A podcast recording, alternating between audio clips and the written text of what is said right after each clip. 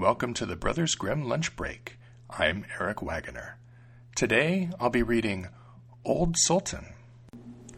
A farmer had a faithful dog named Sultan, and when the dog had grown old and lost all his teeth, he could no longer grip things tightly. One day, as the farmer was standing by the front door with his wife, he said, I'm going to shoot old Sultan tomorrow. He's no longer of any use to us. His wife felt sorry for the faithful creature, and she replied, Couldn't we just keep him on and feed him? After all, he's served us so many years and has been loyal to us. My God, the husband exclaimed, don't you have any sense? He doesn't have a tooth left in his head, and there's not a thief who'd be afraid of him. It's time for him to go. He served us well, but he was also fed well in return. The poor dog was basking nearby in the sun and overheard everything that was said. He was sad that the next day was to be his last.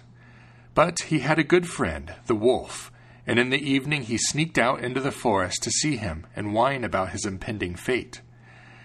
Listen, cousin, said the wolf, keep your spirits up. You can depend on me to help you out of your dilemma. In fact, I've already thought of something. Early tomorrow morning, your master will be going out with his wife to make hay, and they'll take their little child with them, because nobody will be staying at home. They generally lay the child behind the hedge in the shade while they work. Now, I want you to lie down next to the child as if you wanted to guard him. I'll come out of the forest and steal the child. Then you've got to take to your heels as if you wanted to get the child away from me. I'll let him drop, and you bring him back to his parents, who believe that you rescued him. Then they'll be too grateful to think of harming you. On the contrary, they'll be completely indebted to you and give you anything you want. The dog liked the scheme, and he carried it out just as planned. When the wolf stole the child and began carrying him through the fields, the father screamed, and when old Sultan brought the child back, he was happy and patted the dog. Nobody's going to touch a hair on your head, he said. You can stay here and eat your fill for as long as you live. Then he turned to his wife and said, Go home right away and cook some bread mush. He won't need to chew that. Also, bring the pillow from my bed. I want to give him that as a gift to lie on. From then on, old Sultan had it good, and he could not have wished for a better life. Soon after, the wolf visited him and was so glad to learn that everything succeeded so well. Now, cousin, he said, I hope you'll wink an eye when I steal a fat sheep from your master every now and then. Times are getting hard for all of us.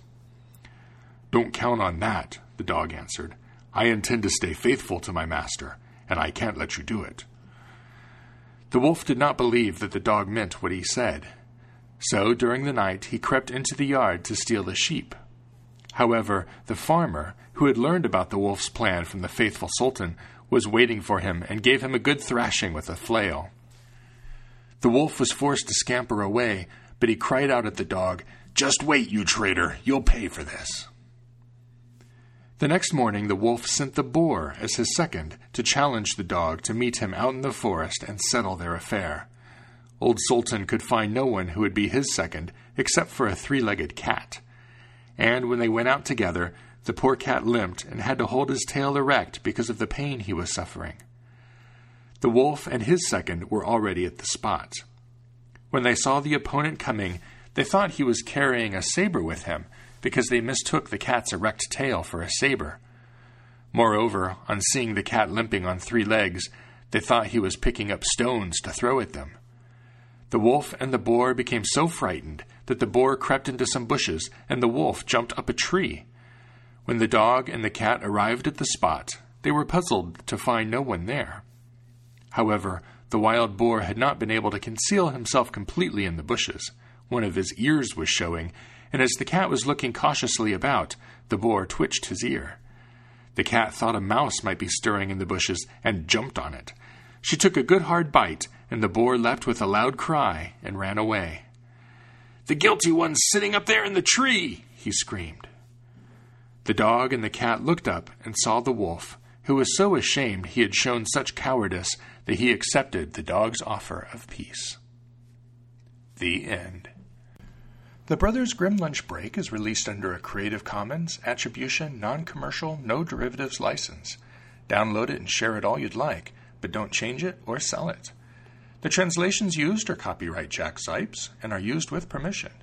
His collected translations, The Complete Fairy Tales of the Brothers Grimm, is available on the media of your choice from Bantam Books. The music is Mount Timbrel by Jamie Janover off his All Strings Considered album available on Magnatune.com. If you'd like to listen to any of the other tales, you can find them on our website, www.grimmlunch.org, where you can also leave comments. Or subscribe through iTunes. Thank you for listening.